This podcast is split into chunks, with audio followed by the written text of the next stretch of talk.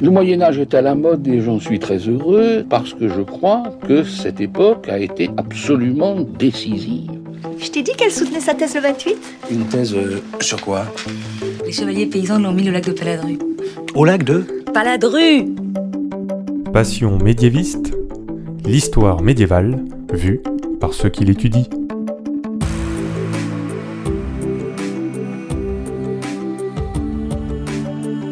Est-ce que vous savez tout du Moyen Âge Mais d'abord, qu'est-ce que le Moyen Âge Vous pensez peut-être à Clovis, les cathédrales et la peste, mais ce n'est pas que ça. Je m'appelle Fanny Cohen-Moreau et dans ce podcast Passion médiéviste, je reçois des personnes qui étudient le Moyen Âge en master ou en thèse. Et le Moyen Âge, c'est en gros de l'année 500 à l'année 1500. Mais vous le savez dans ce podcast, il y a autant de définitions du Moyen Âge que de médiévistes. J'ai fait cette introduction pas du tout dans l'ordre, mais c'est pas grave. Épisode 77. Hugo et Lost médiéval, c'est parti. Excuse-moi, mais euh, il y a des gens que, que ça intéresse? Bonjour à toutes et à tous. Comme vous l'entendez, nous ne sommes pas du tout dans le lieu habituel d'enregistrement de Passion médiéviste. Et non, nous sommes au bar L'Athénium à Lyon avec un public de folie On est aujourd'hui donc à la deuxième date de la tournée d'automne 2022. Bon, ouais, on ne sait jamais s'il y a d'autres années de tournée du podcast. Donc euh, après Nantes il y a deux semaines, on fera Bordeaux dans deux semaines. Et bien aujourd'hui nous sommes à Lyon et on va parler aujourd'hui dans cet épisode de conflits armés, de bagarres. On va parler histoire militaire, surtout à la fin du Moyen Âge. Et pour ça, j'ai le plaisir de recevoir Hugo Meunier. Bonjour Hugo. Bonjour Fanny, bonjour à tous. Ah voilà, il présente à tous et à toutes, c'est important. Et à toutes, bien Ah. sûr. Hugo, donc tu as fait un master à Lyon 3 Jean Moulin sous la direction de Xavier Hélary. Alors Xavier Hélary, j'avais déjà reçu une de ses élèves il y a fort longtemps. C'était Méline sur le théâtre arthurien. Vraiment, je crois que c'était l'épisode 16, je sais plus. Et toi, tu as fait un mémoire sur les Dauphinois dans l'Ost de France. Alors, Lost, on dit tout de suite, ce n'est pas la série. Voilà, Lost est L apostrophe O-S-T. C'est un système qui a fait qu'on a pu avoir la guerre au Moyen Âge. Alors c'est très vague comme ça, mais tu vas tout nous expliquer.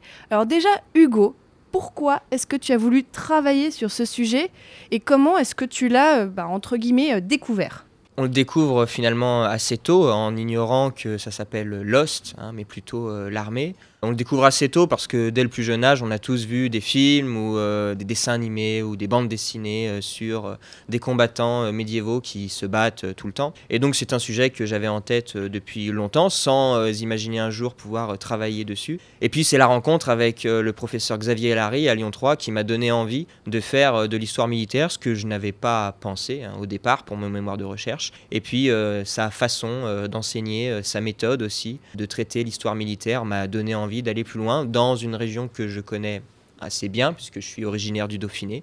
Et donc voilà, je l'ai choisi euh, pour ça. Ce qui, m'a fait rire, c'est que quand tu m'as contacté, tu m'as dit ouais bon l'histoire militaire, je sais, c'est pas très sexy, c'est pas très fun, mais euh, est-ce que c'est encore à la mode? Est-ce qu'il y a encore beaucoup de gens qui étudient l'histoire militaire en ce moment à l'université? L'histoire militaire a hum, mauvaise presse, en tout cas elle a eu mauvaise presse pendant un moment. Le premier historien à avoir renouvelé la méthode historiographique, donc la façon d'écrire l'histoire, et notamment l'histoire militaire, c'est Philippe Contamine. euh, Qui est décédé il y a qui pas est- très Qui est longtemps. décédé il n'y a pas très longtemps, voilà. Et Philippe Contamine était le maître en la matière, c'est-à-dire que lorsqu'il a commencé ses études sur euh, l'armée euh, du roi de France au XIVe et XVe siècle, eh bien, euh, dans les années 60, euh, disons que les critiques fusaient, puisque lorsqu'on étudiait l'histoire militaire, on était soupçonné de méthodes douteuses, de goût pour l'anecdote, de conservatisme politique, voilà. Donc c'était quelque part un sujet d'amateur, et Philippe Contamine a complètement renouvelé ce champ d'études, notamment en parlant non seulement des batailles, bien sûr, mais ce n'est pas tout, en parlant de l'origine des combattants, euh, combien est-ce qu'ils étaient payés, euh, combien... Ouais, ça euh, paraît évident en fait, dit comme ça. Maintenant pour nous, euh, ce genre de sujet, c'est évident quand on parle euh, d'histoire militaire. Exactement, mais euh, c'est vrai qu'on on pourrait penser que tout a été dit déjà sur l'histoire militaire et qu'il n'y a plus rien à faire. Sauf que ce n'est pas le cas, et ce n'est pas le cas dans toutes les régions, enfin en tout cas partout en France. En Dauphiné, j'ai eu assez peu de documentation sur l'histoire militaire. Et donc, euh, j'ai voulu approfondir ça parce que c'est l'une des seules régions en France où l'histoire militaire n'est pas aussi nombreuse que ce qu'on pourrait le souhaiter. Il n'y a pas eu autant de guerres qu'ailleurs c'est pas qu'il n'y a pas eu autant de guerres qu'ailleurs, c'est que la documentation euh, est plus lacunaire que dans d'autres euh, coins euh, de la France. Donc il y a eu moins, moins d'ouvrages forcément dessus. N'empêche que les sources existent quand même. Donc tu veux dire que là, au bout de quelques minutes de ce podcast, on a déjà atteint le point, il n'y avait pas assez de sources au Moyen C'est ça? Il y avait assez de sources, mais euh, relatif à ce domaine en particulier, disons qu'il en manquait un petit peu. Mais il manque toujours des sources pour les histoires médiévistes. hein. Déjà, est-ce que tu peux me raconter aussi, avant d'arriver en master d'histoire médiévale, quel a été ton parcours euh, Tu as fait quoi avant? Alors, j'ai fait un, un parcours universitaire euh, classique, donc j'ai fait ma licence euh, à l'université Lyon 3, euh, une licence d'histoire bien sûr, et puis... euh, Pas forcément, tu aurais pu faire Pas archéologie. forcément, par c'est vrai. Il Voilà. euh, il y a d'autres parcours. Et puis aussi, je viens d'un petit village hein, au nord de l'Isère euh, qui s'appelle Septem. Et Septem est connu dans le coin, enfin dans le coin, c'est-à-dire dans les quatre villages qu'il y a autour, parce qu'il y a un joli château, un château médiéval. Et je fais de temps en temps des visites guidées, en fait, hein, dans ce château. Et c'est un château qui a été construit à partir du XIIe siècle. Et même les plus anciens euh, restes de ce château euh, datent, eux, du XIe siècle. Voilà. Et ils se visitent encore. Il y a de très belles pièces, des jolis couloirs, des jolis remparts. euh, voilà. Donc c'est idée de visite calée comme ça. Exactement. Alors, Hugo, raconte-nous déjà comment on peut définir Lost au Moyen Âge. Donc L apostrophe O-S-T, qu'est-ce que c'est Lost? En fait, Lost, c'est l'armée. Voilà, c'est euh, l'armée au Moyen Âge, mais c'est vrai que la musique, la tonalité de ce terme renvoie tout de suite euh, à l'armée médiévale. Voilà, on pense tout de suite euh, Lost, c'est pas un terme qu'on emploie encore, mais en fait, plus spécifiquement, Lost médiéval, c'est le service militaire que les vassaux doivent à leur suzerain. Donc à cette époque-là, le roi de France n'est pas maître de l'ensemble de son royaume, en tout cas c'est simplement un maître euh, symbolique. D'accord? Et ces vassaux, qui sont de puissants seigneurs du royaume, viennent participer à l'effort de guerre parce qu'ils reconnaissent le roi comme suzerain, comme supérieur et comme seigneur euh, du royaume de France. Et, d'où vient le terme de Lost? Parce que là aussi, c'est, ça fait un peu bizarre, euh, ce tout petit mot. Lost, c'est un terme qui nous vient du Languedoc, mais en fait, c'est un terme qui est dérivé du mot latin hostis et qui a donné aujourd'hui le mot hostile. Voilà, lost, c'est l'hostilité qu'on a envers quelqu'un et donc c'est une armée. hein. Ça définit assez bien euh, ce terme. Mais alors là, ce qui est intéressant dans ce que tu as dit sur la définition, qu'on va un petit peu décortiquer cette définition, c'est que tu as dit Lost, c'est l'armée. Mais si j'ai bien compris, en fait, il n'y avait pas vraiment, en tout cas à cette époque-là, d'armée régulière. Il n'y avait pas des gens qui étaient tout le temps dans l'armée. C'était en fait un moment qu'on. C'était un, donc un service que tu as dit, et c'était pas, on n'était pas tout le temps en train d'attendre de faire l'armée, enfin de faire la guerre. Non, absolument pas. En fait, euh, les guerres sont assez peu nombreuses, en tout cas au XIIe, XIIIe siècle, sur la durée. Elles ne durent pas très longtemps, et donc elles n'occupent pas euh, tous les règnes de tous les rois de France, même si tous les rois de France sont partis en guerre. Alors, les, les modalités de la levée de l'armée, de l'ost médiéval, on la connaît notamment à travers un texte qui date de la fin du XIIIe siècle, et qu'on appelle euh, les établissements de Saint-Louis. Et en fait, ce texte-là nous donne des informations très précises sur la durée du service, donc 40 jours, 40 nuits, euh, 40 étant un, un chiffre très symbolique au Moyen Âge, hein, qu'on retrouve dans la Bible. Et ah, attends, juste aussi, je voulais savoir euh, le terme, euh, parce que j'aime bien définir les termes un peu euh, au début aussi. le terme de Lost, est-ce que c'est un terme qu'on trouve dès le Moyen Âge ou est-ce que c'est un terme qu'on a, en fait, les historiens ont donné après? Non, c'est bien un terme qui date du Moyen Âge. C'est pas un utilisait, en fait, concept. ouais. Voilà, c'est pas un concept qui est plus tardif. Là, pour le coup, c'est un terme qui est utilisé euh, assez tôt et qu'on retrouve même assez tard dans les sources, même si au XVe siècle, dans les sources que j'ai pu consulter, on parle à la fois d'ost et d'armée.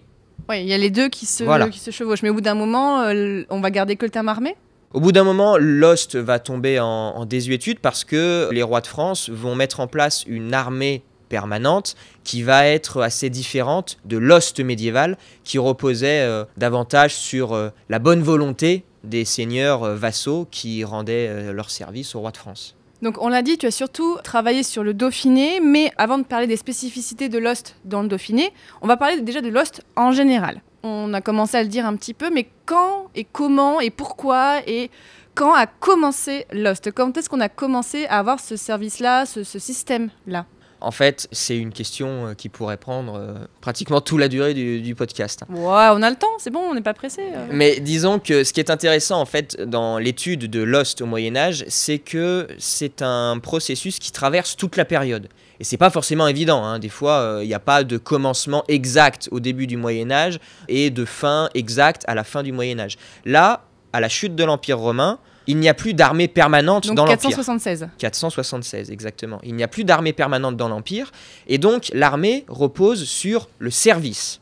D'accord? Donc c'est la difficulté que vont rencontrer les premiers rois de France dans le sens où la guerre dépend du bon vouloir des vassaux puisqu'ils ne peuvent pas lever une armée qui est déjà payée comme c'était le cas pour les empereurs romains. Donc par la suite, les rois de France euh, vont attirer les combattants dans leur armée parce qu'ils vont leur dire qu'ils pourront se payer eux-mêmes sur le butin qui sera fait à la guerre. Donc ça veut dire qu'ils peuvent piller sur place directement. Ils peuvent prendre ce qu'ils veulent sur place. C'est notamment l'épisode que vous connaissez peut-être du vase de Soissons avec Clovis. Donc euh, le vase de Soissons qui est un objet que Clovis veut récupérer. Et puis euh, l'un de- des combattants de son armée lui dit que ce n'est pas parce qu'il est le roi qu'il a le droit à une part plus élevée du butin. Il aura le droit à ce qu'il peut avoir. Donc il lui brise le vase de Soissons. Et c'est un épisode très célèbre hein, du, du règne de Clovis.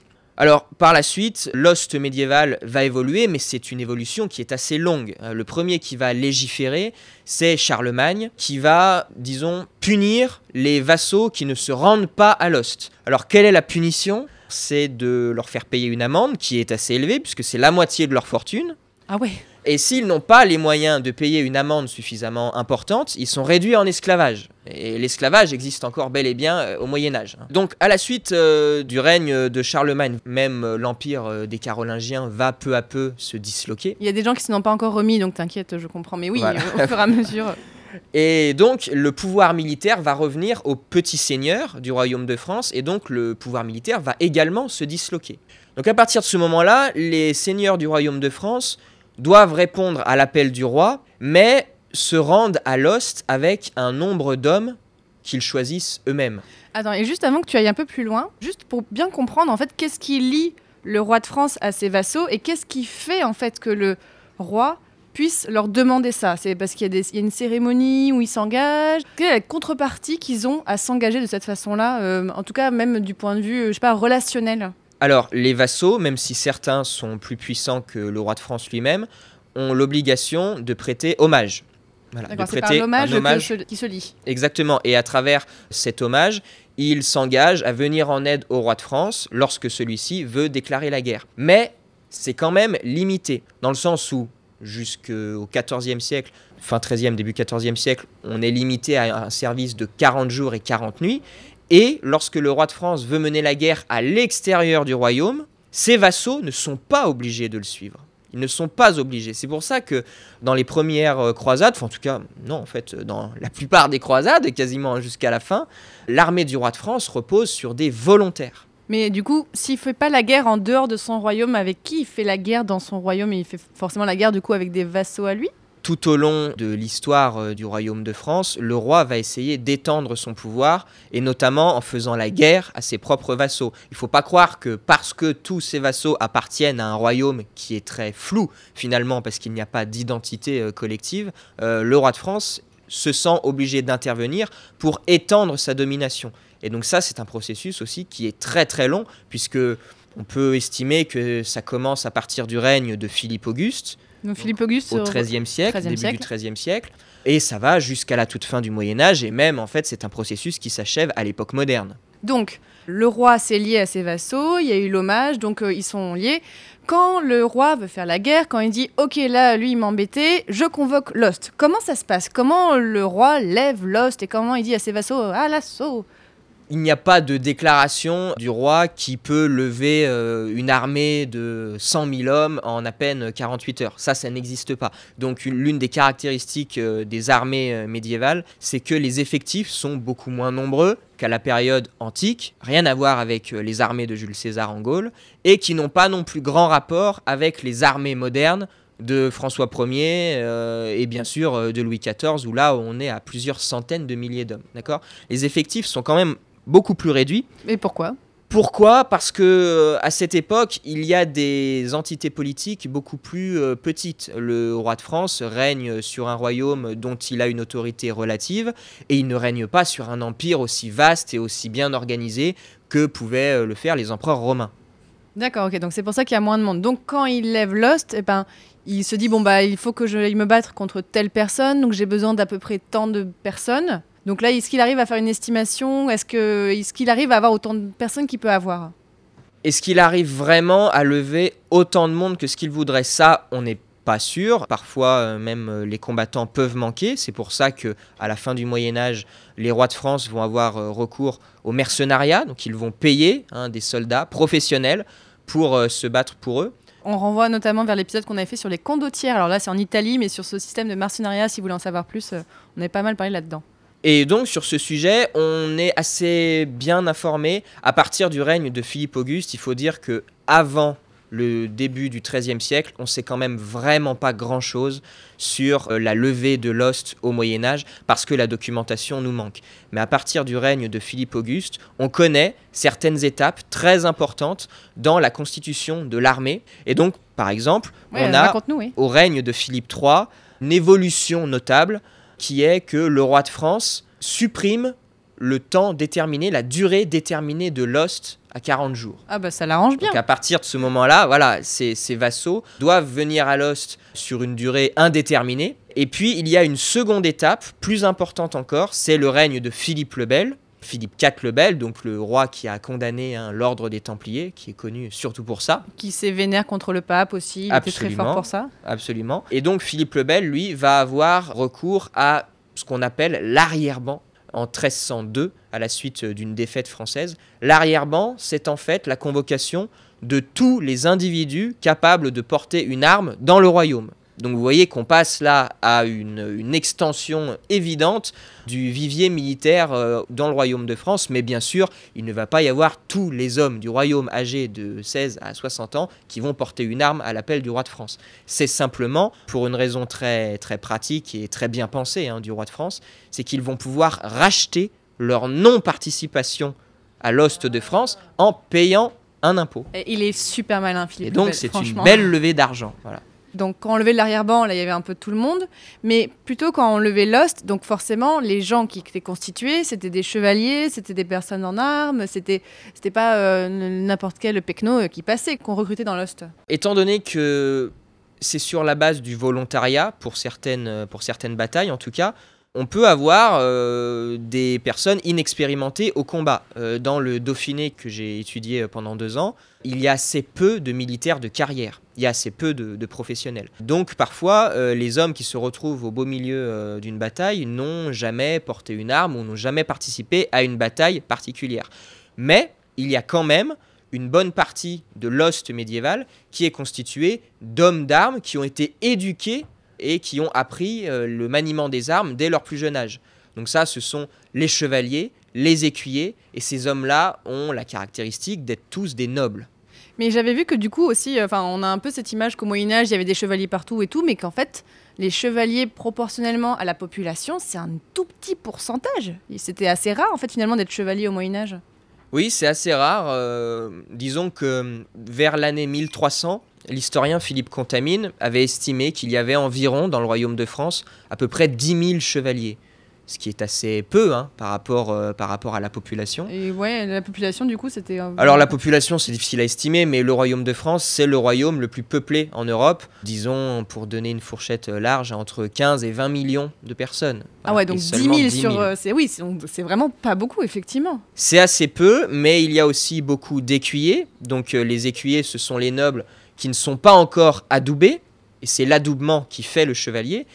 Et euh, au fur et à mesure euh, du temps, donc après le, XIIIe siècle, il y a de moins en moins de nobles qui voudront se faire adouber pour devenir chevalier, parce que la cérémonie devient payante. Et donc on a de- des nobles de très très haut rang qui restent à l'état d'écuyers et qui ne deviennent jamais des chevaliers. Mais alors aussi quelque chose qui est intéressant, c'est que on l'a déjà mentionné dans des épisodes, c'est que les moments de bataille rangée sont finalement assez rares au Moyen Âge pour plein de conséquences. Là, je vous renvoie vers un hors-série que j'ai sorti il y a quelques mois au moment où on sort ce podcast où on a fait un épisode sur la guerre. Un hors-série sur la guerre au Moyen Âge. Donc là, euh, Lost, quand il est convoqué, c'est pas que pour faire les batailles rangées. En fait, il peut servir à d'autres choses.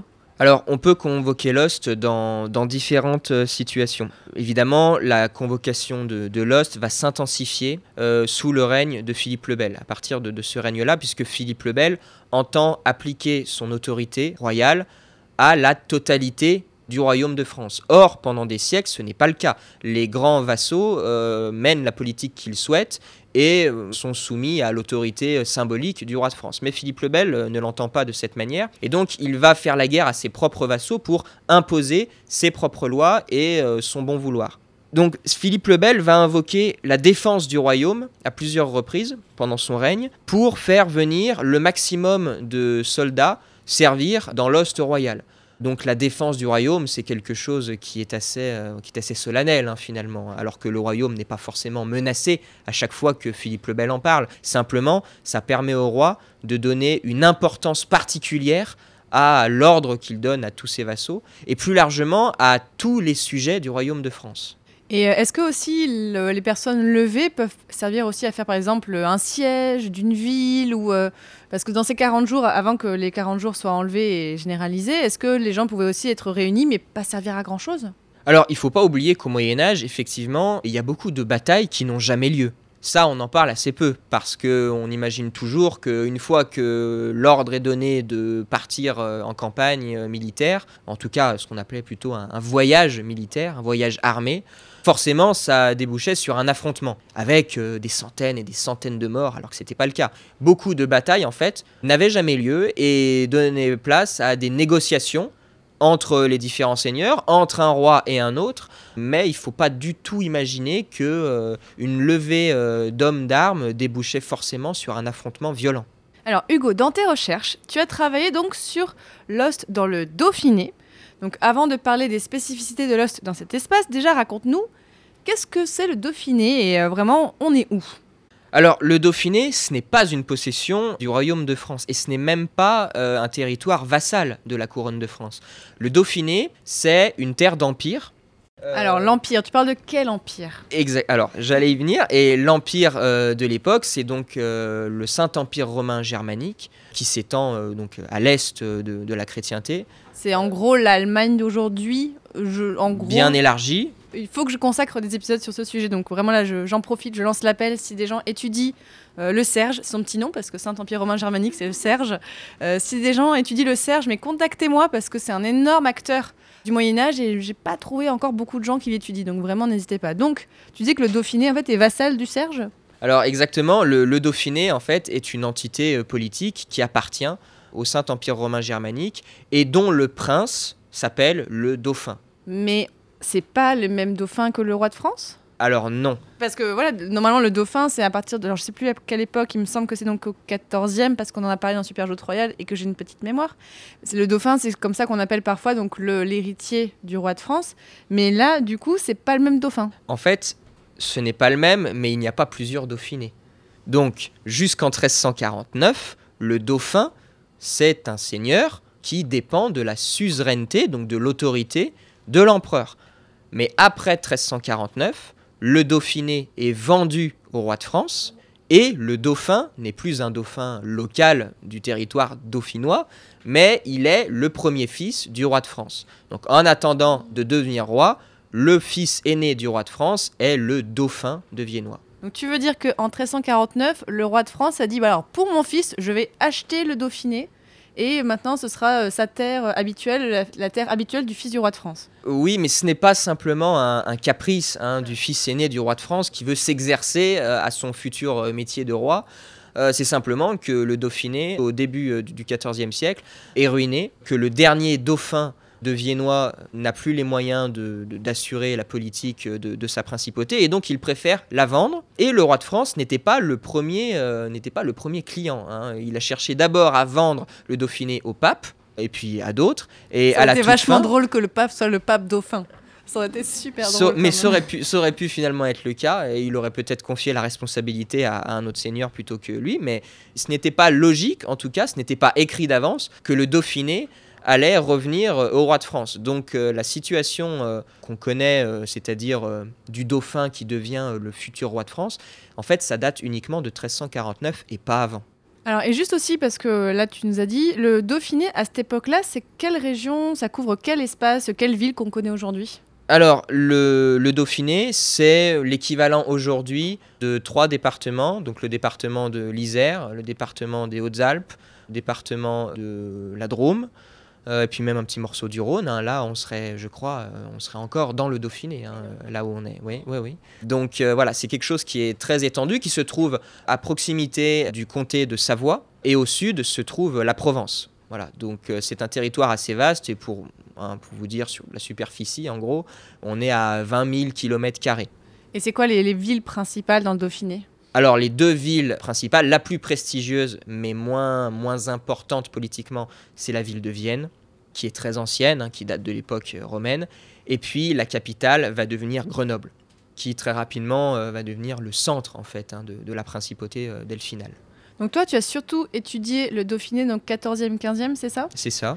Donc là, est-ce que tu peux nous faire un rapide petit historique et en nous expliquant aussi, donc dans cette histoire du Dauphiné, quelle a été l'importance de Lost? Donc euh, quels ont été les moments où le Lost a joué un rôle dans l'histoire du Dauphiné? Alors le Dauphiné, même lorsqu'il est, comme on le dit plutôt euh, dans, les, dans les travaux euh, récents, a été transporté à la couronne de France. On parle souvent du transport du Dauphiné. Et donc, à partir du moment où le Dauphiné est transporté au roi de France, on s'aperçoit que en fait, cette principauté n'est pas du tout ignorante des choses de la guerre. Pourquoi? Parce que avant d'être transporté au roi de France, le Dauphiné fait face à un adversaire de taille qui est le comte de Savoie. Les deux princes s'affrontent depuis le XIIIe siècle dans euh, des querelles euh, territoriales, euh, des problèmes d'héritage. Et donc, les guerres sont assez, assez récurrentes. Alors, il n'y a pas euh, la guerre chaque année, hein, bien sûr, mais il y a des affrontements quand même qui sont réguliers. Donc, les Dauphinois ne sont pas des gens ignorants des choses de la guerre. Donc, lorsqu'ils vont devenir, euh, ils vont être mis au service du roi de France, ce sont des gens qui sont non pas habitués, mais qui sont accoutumés quand même à mener la guerre à un ennemi et à un ennemi qui est euh, de très grande puissance.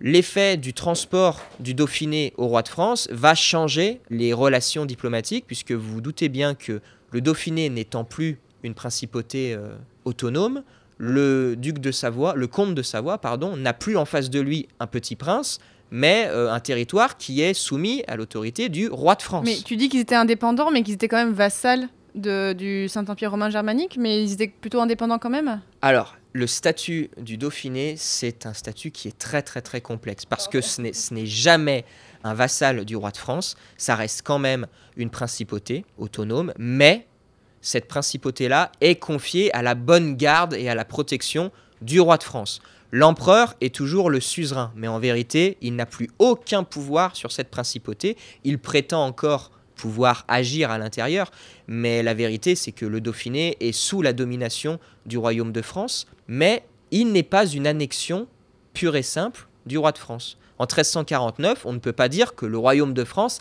s'est agrandi du côté de l'Est. Ça reste un allié, mais ce n'est pas un territoire soumis ou un territoire vassal. Je suis pas sûre d'avoir compris, mais parce que je pense que c'est tellement compliqué. C'est que- très compliqué, c'est très compliqué, oui. Donc là, Lost, là, une fois que forcément le Dauphiné était passé quand même dans le domaine de France, là, le roi pouvait dire les Dauphinois doivent combattre pour moi? Alors, il y a des accords qui ont été passés entre les dauphins de Viennois et les rois de France avant même le transport du Dauphiné, puisque les deux, les deux entités politiques ne s'ignoraient pas, et il y a toujours eu une proximité entre les rois de France et les dauphins. Donc déjà, entre Philippe le Bel et le dauphin de l'époque, il y avait eu un accord qui disait que le roi de France aiderait le dauphin à combattre contre son ennemi savoyard, ou contre même l'empereur, et qu'en contrepartie, le dauphin devait venir en aide au roi de France euh, à hauteur de quelques centaines de, de soldats, de cavaliers maximum, mais c'était un accord qui était limité dans le temps. Donc il n'avait pas valeur perpétuelle. Voilà, ça durait sur deux générations, je crois. C'est déjà pas mal, mais par la suite, les choses vont s'accentuer puisque lorsque le Dauphiné est transporté à la couronne de France, sans être complètement soumis, il doit quand même le service militaire. Alors pas au même titre que les vassaux, il n'a pas les mêmes obligations, mais quand même, il doit participer à l'effort de guerre parce qu'il se trouve sous la protection du roi de France. Et s'il veut que le roi de France continue de le protéger, eh bien il doit donner une contrepartie. Donc on a de puissantes familles dauphinoises qu'on va retrouver dans les armées du roi de France. Et alors, qu'est-ce qu'on peut citer comme bataille ou comme moment de l'histoire du Dauphiné euh, et de l'histoire de France qui, où ça a joué un rôle? Alors, le, le Dauphiné joue un rôle dans un certain nombre de batailles. Alors, elles sont pas rares, hein, euh, on les retrouve, mais disons qu'ils ne sont pas toujours très nombreux. La principauté delphinale a quelques chevaliers, elle a quelques combattants, mais comme je l'ai dit tout à l'heure, elle n'a pas beaucoup de combattants professionnels. D'autant plus que le roi de France fait d'abord appel à ses vassaux du Nord, sur lesquels il a une autorité plus grande. Ou qu'à qu'ils ont, ses ils ont moins de transport à faire aussi. Exactement, euh, ils ont, moins- ils ont moins de transport à faire d'abord. Et puis, le roi est un personnage qui est moins lointain pour les vassaux du nord par rapport aux vassaux du sud. Donc les dauphins de viennois vont quand même participer à certaines batailles. Il y a par exemple, au tout début du règne de Philippe VI, il y a une bataille qui s'appelle la bataille de Cassel en Flandre, donc euh, à Belgique actuelle. hein. Encore les Flandres, toujours. Voilà. Et donc les- le, le dauphin, malgré, euh, enfin en dépit du fait qu'il ne doit pas le service militaire au roi de France, encore à cette époque-là, hein, eh bien il va participer à cette guerre. Et il va avoir le commandement du- d'un petit corps d'armée qui est constitué de dauphinois. De dauphinois, mais aussi d'autres guerriers, hein, mais euh, de personnes qui viennent du Dauphiné. Et on va retrouver ces dauphinois dans des batailles qui sont encore plus célèbres. Donc il y en a à la bataille d'Azincourt, il y en a à la bataille de Verneuil en 1424, et puis il y en aura par la suite sous Louis XI à la bataille de Montlhéry. Et en général, est-ce que ça se passe bien pour les Dauphinois? Alors est-ce que ça se passe bien Euh, Ça se passe comme le reste des combattants, c'est-à-dire que malheureusement il y a des morts. hein. Là où il y a le plus de morts, c'est peut-être la bataille de Verneuil, où il y aurait euh, les morts se compteraient en, plusieurs centaines, disons. Mais euh, il n'y a pas de conséquences plus graves que pour les autres fiefs du royaume, dans le sens où à certaines batailles, et notamment à Azincourt, les fiefs qui sont davantage touchés par les pertes, ce sont les fiefs du Nord, les fiefs de Normandie euh, qui connaissent euh, vraiment une hécatombe. Et là, dans la plupart des familles nobles de Normandie, on a euh, un mort par, par famille. hein. Ça fait beaucoup. Si on revient sur Lost en général, tu l'as dit un petit peu, mais donc rappelle-nous, jusqu'à quand perdure le système de Lost au Moyen Âge, en tout cas dans l'espace français? Alors c'est un système euh, qui traverse euh, tout le Moyen Âge. C'est difficile de donner un début et une fin. On peut donner plusieurs étapes.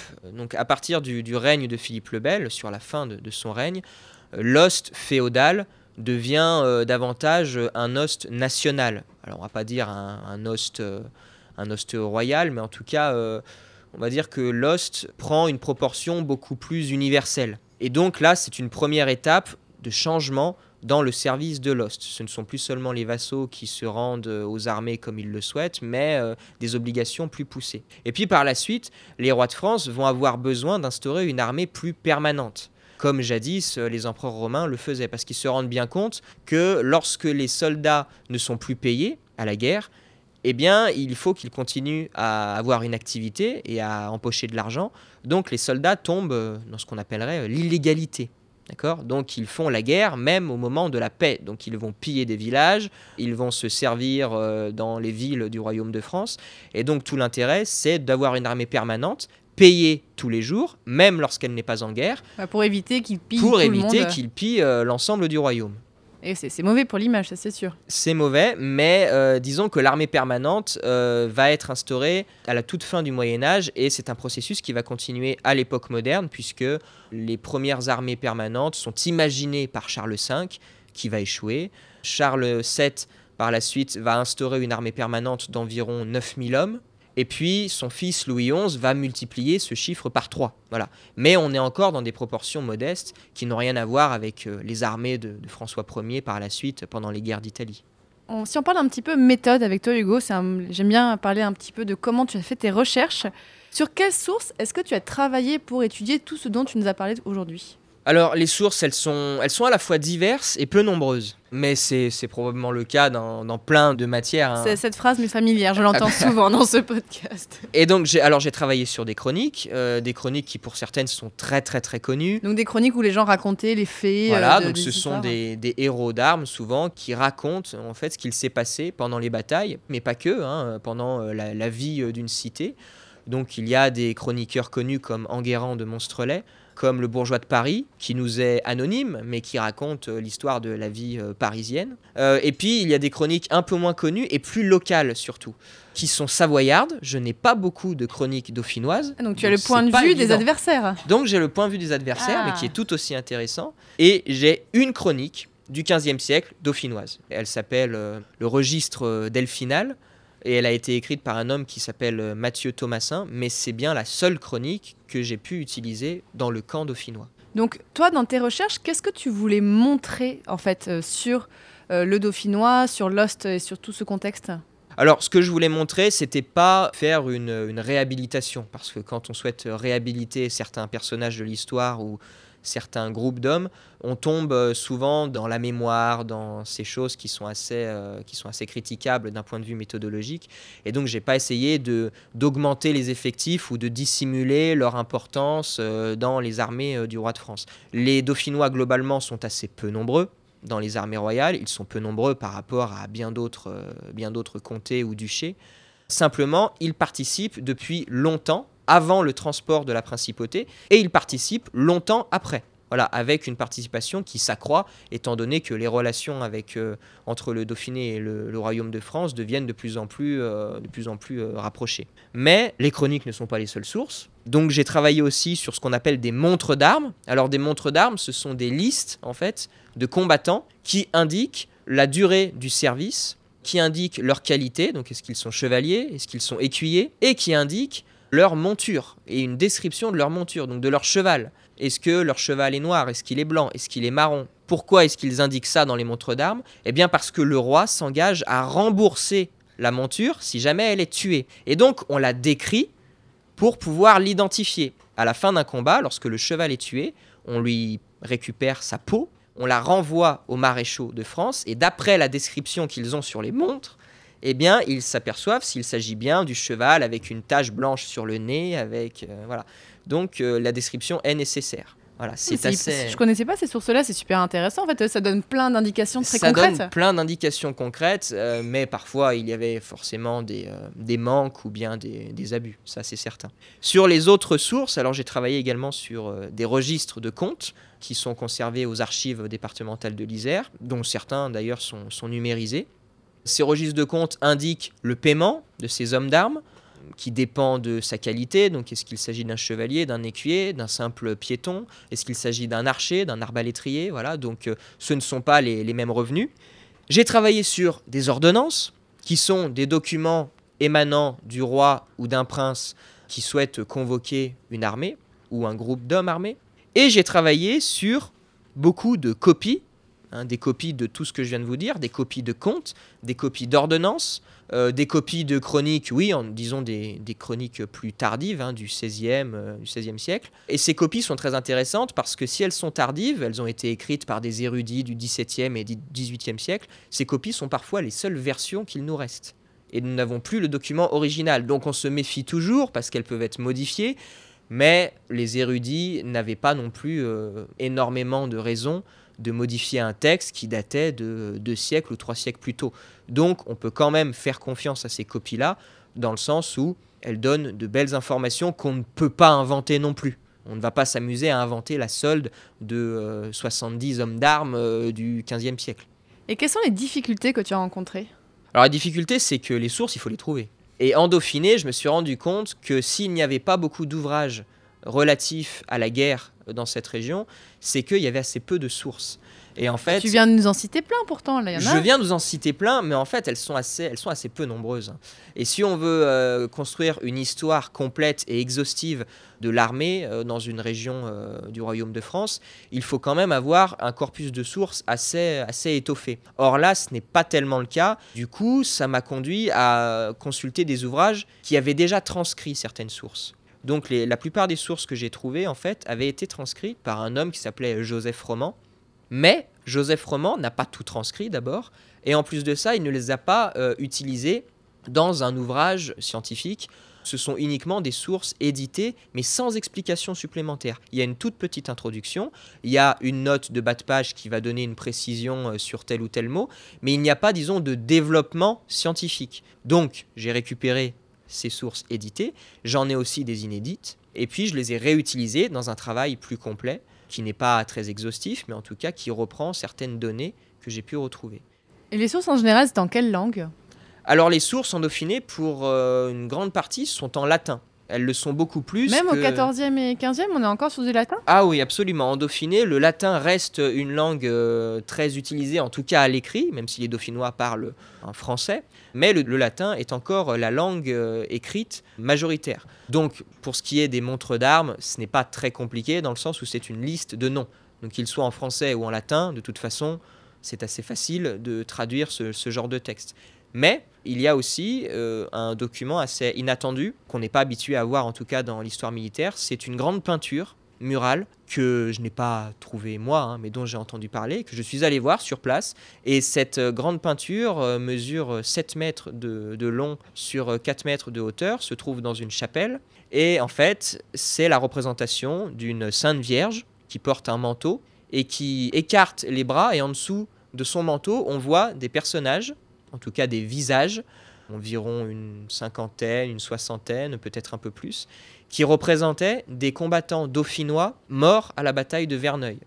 Et ça, c'est un thème qui est très connu, la Vierge au manteau, mais le fait de voir des combattants à l'abri de ce manteau, ce n'est pas du tout quelque chose de commun. Et elle est où la chapelle? Alors la chapelle se trouve dans un petit village de l'Isère qui s'appelle Laval en Beldonne et elle a été euh, restaurée euh, il n'y a pas très longtemps. Donc on peut la voir si on veut, on peut la Donc on visiter peut, on peut absolument la voir et même il y a le, le diacre hein, de, de cette, de cette église C'est quoi euh, un qui diacre fait visiter. Alors le diacre c'est le, le responsable auprès de l'évêché de Grenoble qui se charge du culte euh, catholique et la particularité de ce diacre qui connaît très très bien cette peinture c'est que ce monsieur est aveugle depuis ses 30 ans. Mais il a connu cette peinture depuis euh, son enfance, donc il se souvient très bien dans les moindres détails de la peinture, et il en a aujourd'hui 80. Donc il l'a pas vu restaurée en plus. Il ne l'a pas vu restaurer, mais c'est lui qui fait visiter la chapelle, l'église, et qui explique aux gens ce que veulent dire les différents éléments de cette peinture. Et Donc c'est un peu comme un monument aux morts de l'époque. Alors, il y a précisément un article qui avait été écrit euh, dans les années 50-60 et qui portait ce nom-là, qui portait ce titre-là, un monument aux morts du 15e siècle. Alors est-ce que tu as eu des, des surprises pendant tes recherches, des choses à laquelle tu ne t'attendais pas? Ah oui, euh, plein, euh, plein.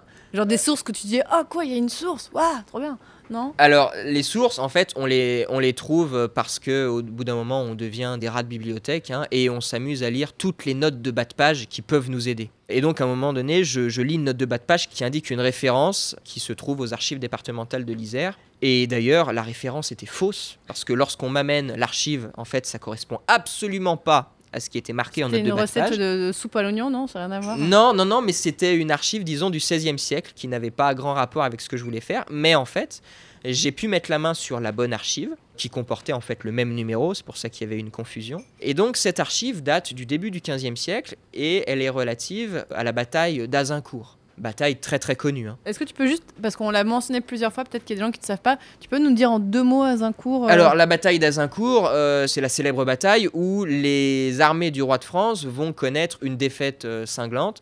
Une énorme défaite à tu peu peux près, le dire à peu près euh, 5000 morts hein, du côté français et 5000 nobles. hein, 5000 nobles. Donc c'est une saignée que l'armée française n'avait pas connue depuis, on va dire, le début de, de la guerre de Cent Ans. Donc là, on est vraiment sur un moment critique pour le roi de France qui a perdu une énorme partie de son commandement militaire. Donc euh, je crois même que tous les baillis et tous les sénéchaux meurent pendant cette bataille. C'est comme si aujourd'hui euh, tous nos préfets de région euh, mouraient euh, au cours d'une bataille. Vous imaginez donc ça fait un bon renouvellement administratif c'est voilà, c'est ça. Mais et du coup, ça a laissé de la place à nos dauphinois voilà, dans Ah. l'administration. Alors, je tombe sur, sur deux documents qui précèdent un petit peu la bataille. Alors, la bataille d'Azincourt a lieu parce que les Anglais, quelques mois auparavant, ont débarqué sur le port d'Harfleur. Et les Anglais souhaitaient s'approprier le port d'Harfleur pour pouvoir euh, débarquer en France euh, à leur guise euh, quand ils le voulaient. Donc, le roi de France envoie un mandement à tous ses vassaux et aussi au Dauphiné. Et dans ce mandement, donc dans ce, courrier, hein, il dit que le Dauphiné doit venir avec tant d'hommes d'armes pour secourir Harfleur. Il donne le point de rendez-vous à Rouen et les Dauphinois vont être accueillis, pas par n'importe qui, par le Dauphin, donc par le fils aîné du roi de France qui est accessoirement leur seigneur, hein, leur prince. Donc ils sont attendus et puis le mandement se termine comme ça. euh, à bientôt, euh, merci, euh, voilà. Et puis je tourne la page et il y a un deuxième mandement, un mois plus tard. Et je me rends compte qu'en fait, personne n'est venu. non Mais personne n'est venu. donc tu veux dire que le dauphin il a attendu tout seul à Rouen? Je pense, oui. Parce que Harfleur finit par être prise par les Anglais. Et donc il y a un deuxième mandement royal. Vous vous doutez bien qu'aux premières lignes du mandement, la teneur est un petit peu plus sévère. Donc le roi de France euh, dit que il y a eu un manque évident, mais il va falloir maintenant récupérer la ville d'Harfleur. Donc vous allez venir avec vos hommes. Et même, il se trouve euh, assez menaçant envers les hommes du Dauphiné, puisqu'il leur dit que c'est à cause de leur manque que Harfleur a été prise, que c'est leur responsabilité, que s'ils étaient venus, ils auraient pu conserver la ville. Et donc il les menace et il dit que si euh, des hommes ne sont pas envoyés, eh bien le roi enverra lui-même ce qu'il appelle, je vous dis le terme, hein, des mangeurs dans les maisons dauphinoises. Alors des mangeurs, qu'est-ce que ça pourrait être? Mais c'est simplement des, des hommes d'armes qui vont se servir dans les maisons du Dauphiné. Ah, donc c'est une qui vraie vont menace. Tout manger, C'est de la voilà, menace. qui vont tout manger, tout consommer et qui seront logés euh, chez l'habitant euh, qui devra tout payer lui-même. Donc euh, le roi de France est assez euh, énervé, là on peut le dire, hein, il est assez furieux même. Donc non seulement il demande que les hommes d'armes du Dauphiné viennent cette fois-ci à Rouen une deuxième fois, attendus par le dauphin, mais en plus de ça, comme Harfleur est prise, eh bien il faut euh, une artillerie pour reprendre la ville. Donc il donne l'ordre aussi aux villes du Dauphiné de leur donner leur artillerie pour pouvoir euh, reprendre euh, la ville d'Harfleur. Et est-ce que ça va marcher cette menace? Alors cette menace va fonctionner. Ah, Cette menace va fonctionner puisque cette fois les Dauphinés euh, vont se rendre à l'ost du roi. tu m'étonnes. Là, ils sont motivés en fait. Là, c'est bon. Là ils sont motivés, je pense qu'ils ont compris. Alors, on ignore en fait hein, pourquoi, pourquoi aucun Dauphinois n'est venu au premier mandement? Est-ce que le- la nouvelle euh, a mis du temps à se répandre? Moi, je pense au petit dauphin tout seul à Rouen. euh, Ça me rend triste pour lui. Mais ils sont où? Ils sont où? Bah, le pauvre, il devait les attendre, mais en tout cas, j'ai eu du mal quand même à interpréter ce manque, puisque les Dauphinois se sont toujours montrés fidèles hein, à l'effort de guerre. Et là, je ne sais pas trop comment expliquer leur absence, en tout cas. On peut imaginer que, en fait, euh, la nouvelle ne s'est pas répandue assez vite, et que entre le premier et le deuxième mandement, il y a un mois qui les sépare. Donc un mois aujourd'hui, ça paraît énorme hein, pour nous, mais à l'époque, ça, ne l'est pas tant que ça. Donc euh, la ville d'Harfleur a dû être prise assez rapidement, sans que les Dauphinois aient pu s'organiser. Euh, je pense pas qu'il y avait eu euh, une espèce de levée de bouclier contre le roi de France. Simplement, ils ne sont pas allés, ils ne sont pas allés assez vite. Donc pour le deuxième mandement, ça a fonctionné. Ça va déboucher sur la célèbre bataille d'Azincourt, où là, on va avoir euh, plusieurs euh, dizaines de Dauphinois, en tout cas des chevaliers dauphinois, qui vont mourir Ah pendant bah, ils cette sont bataille. contents d'être venus du coup. euh. Voilà, bah, bien sûr. Euh, mais en tout cas, ils n'ont pas manqué au second appel euh, du roi de France. Et puis, en deuxième surprise, c'était la peinture murale euh, dont je vous ai parlé juste avant, parce que l'interprétation de cette peinture est assez difficile à donner. Il y a déjà deux historiens qui s'y étaient penchés il y a plusieurs années. Comment interpréter une telle peinture? Est-ce qu'il s'agit vraiment de soldats en dessous de cette euh, Vierge protectrice? Les historiens ne sont pas d'accord. Je pense que c'est bien le cas, parce qu'il y a quelques années encore, la peinture est en mauvais état malheureusement, mais il y a quelques années encore, on pouvait apercevoir des personnages en armure. Voilà. Donc si les personnages étaient en armure, on peut penser légitimement qu'il s'agissait de combattants. Mais c'est vraiment une surprise dans le sens où une peinture d'une telle euh, dimension sur un sujet militaire, ce n'est vraiment pas commun. Hugo, depuis que tu as fini tes recherches, qu'est-ce que tu fais? C'était donc il y a quelques mois au moment où on enregistre? Euh, alors, euh, depuis cette année, donc, je suis en préparation au concours du CAPES d'histoire-géographie à l'université Lyon 3. Que le CAPES? Que le CAPES, oui, c'est déjà, C'est- c'est- c'est déjà pas mal. Non mais parce qu'il y a beaucoup de gens qui font CAPES et agrégation en même temps, mais déjà oui CAPES et euh, ça va, ça, ça va? Oui, oui, ça se passe, euh, ça se passe assez bien. Bon, la, la question d'histoire médiévale et moderne euh, me va assez bien puisque ça porte sur euh, la construction de l'État monarchique en France. Donc le CAPES c'est pour ensuite devenir professeur d'histoire. C'est pour devenir professeur d'histoire-géographie, mais je ne prépare pas l'agrégation en même temps. Non. Pourquoi? Pourquoi? Parce que euh, l'agrégation est un autre exercice et disons que la différence entre les deux concours s'est accrue hein, ces dernières années. Auparavant, il était plus évident de passer le CAPES et l'agrégation puisque les questions étaient communes. Le programme à préparer. Le programme, voilà, le Les programme sujets à à préparer, préparer, oui. était, se ressemblait. Maintenant, il y a plus de différences. Donc, si vous voulez passer les deux concours en même temps, eh ben, ça vous donne des autres sujets à préparer. Et est-ce que tu aimerais quand même continuer tes recherches sur le Dauphiné? Alors moi, j'aimerais continuer sans prétendre à un poste universitaire, d'abord parce qu'il y a la queue. hein. Pour être professeur à l'université.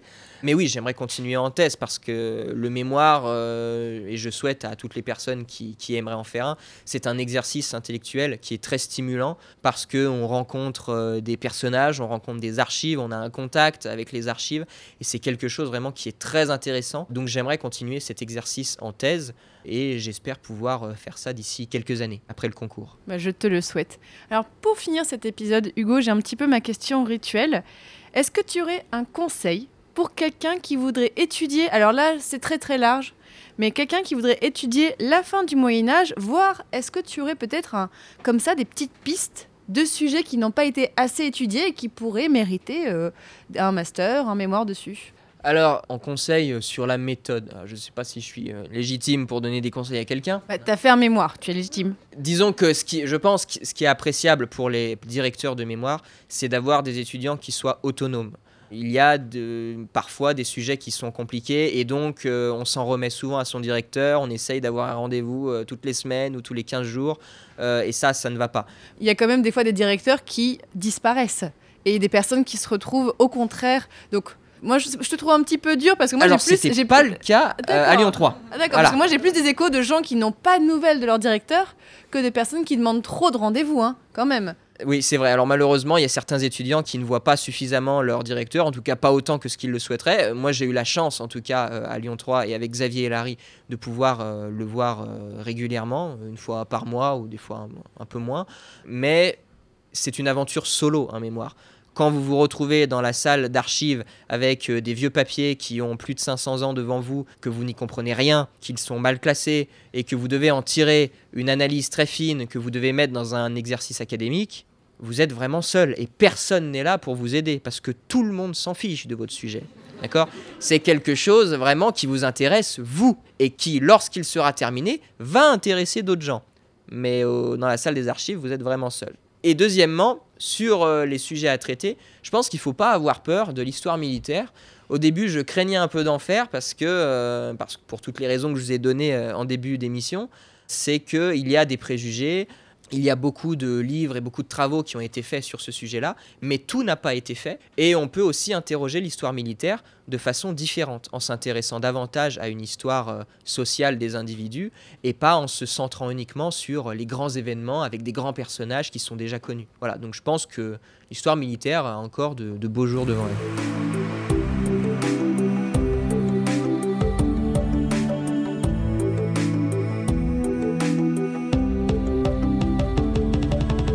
Désormais, chers auditeurs et auditrices, vous en savez beaucoup plus sur Lost, qui n'est toujours pas une série Lost médiévale. Vous en savez beaucoup plus sur le Dauphiné et le rôle des Dauphinois, un peu compliqué parfois avec le roi trans. Donc merci beaucoup Hugo Meunier, c'était vraiment euh, passionnant. Merci à toi. Bon courage pour le CAPES. Auditeurs, auditrices, vous le savez, comme d'habitude, il y aura sur mon site passionmédiéviste.fr un article qui accompagne la sortie de cet épisode, donc avec un petit résumé, on mettra une bibliographie, on mettra des conseils de lecture si vous voulez en savoir plus. On mettra, euh, on mettra je pense, une photo de la, de la fresque dont tu as parlé, de la peinture murale. On mettra pas mal de choses comme ça.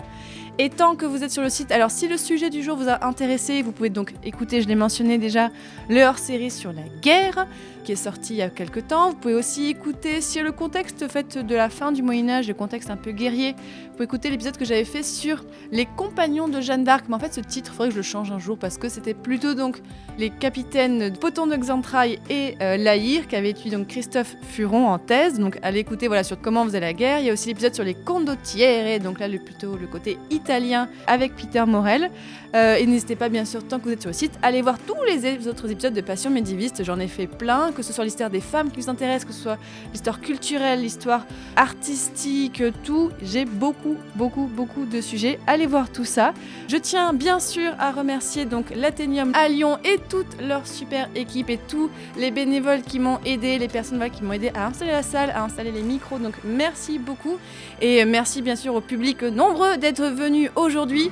Et je vous dis à bientôt. Je ne connais pas encore le sujet de l'épisode 78, mais je suis sûre qu'il vous intéressera. Salut, merci beaucoup